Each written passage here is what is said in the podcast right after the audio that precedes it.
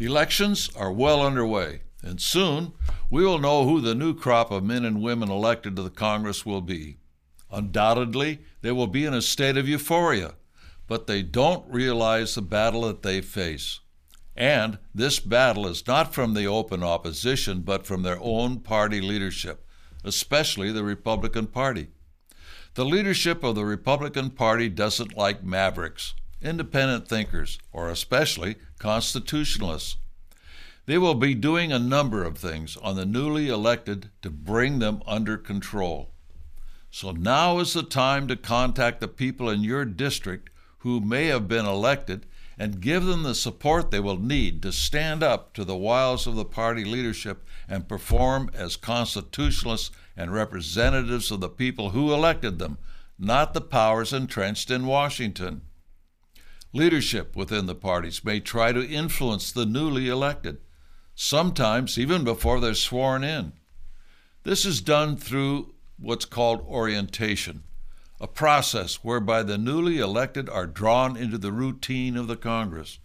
For instance, the newly elected members may be offered resumes of potential staff members from Washington. The strategy behind this is to leave at home those who helped them get elected so they can stay to help them get reelected.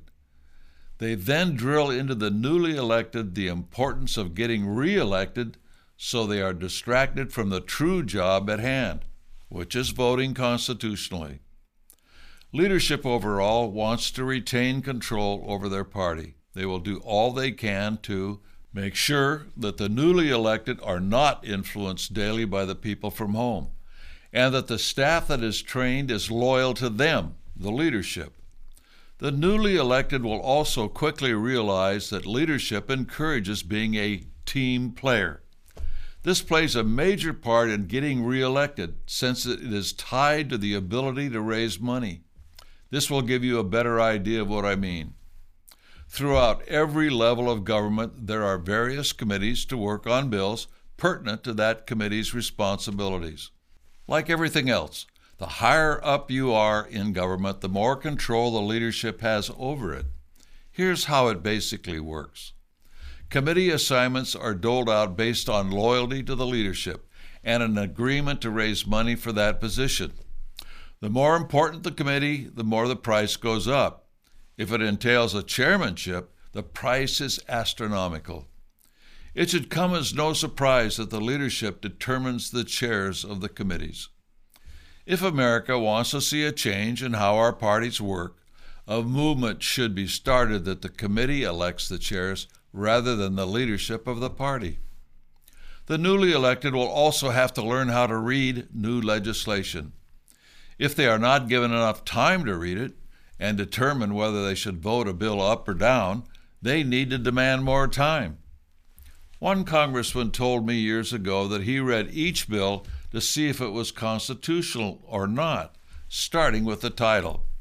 The minute he encountered an unconstitutional provision, he voted no.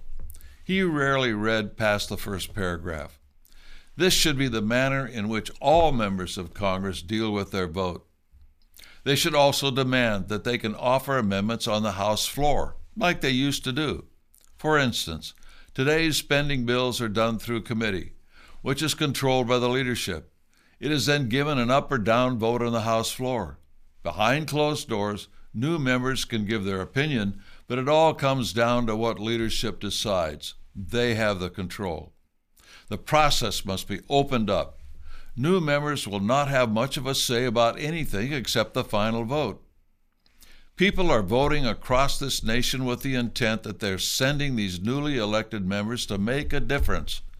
What is unknown to many is that under the current leadership and rules, it is virtually impossible. Now, don't be discouraged. Even though certain processes may be difficult to change, it doesn't mean it can't be done. That is why we need you.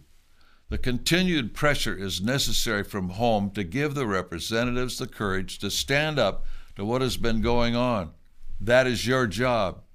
Also, make them aware of the congressional scorecard, letting them know that local communities are seeing how their representatives and senators vote and how much it's costing them will grab their attention. This is a fantastic tool that is being used by the grassroots. Go to jbs.org and click on the Freedom Index. There you can download your congressman's voting record as well as your state representatives. Go ahead and reprint them and pass it out around your community. Nothing creates more pressure on the Congress than an informed electorate.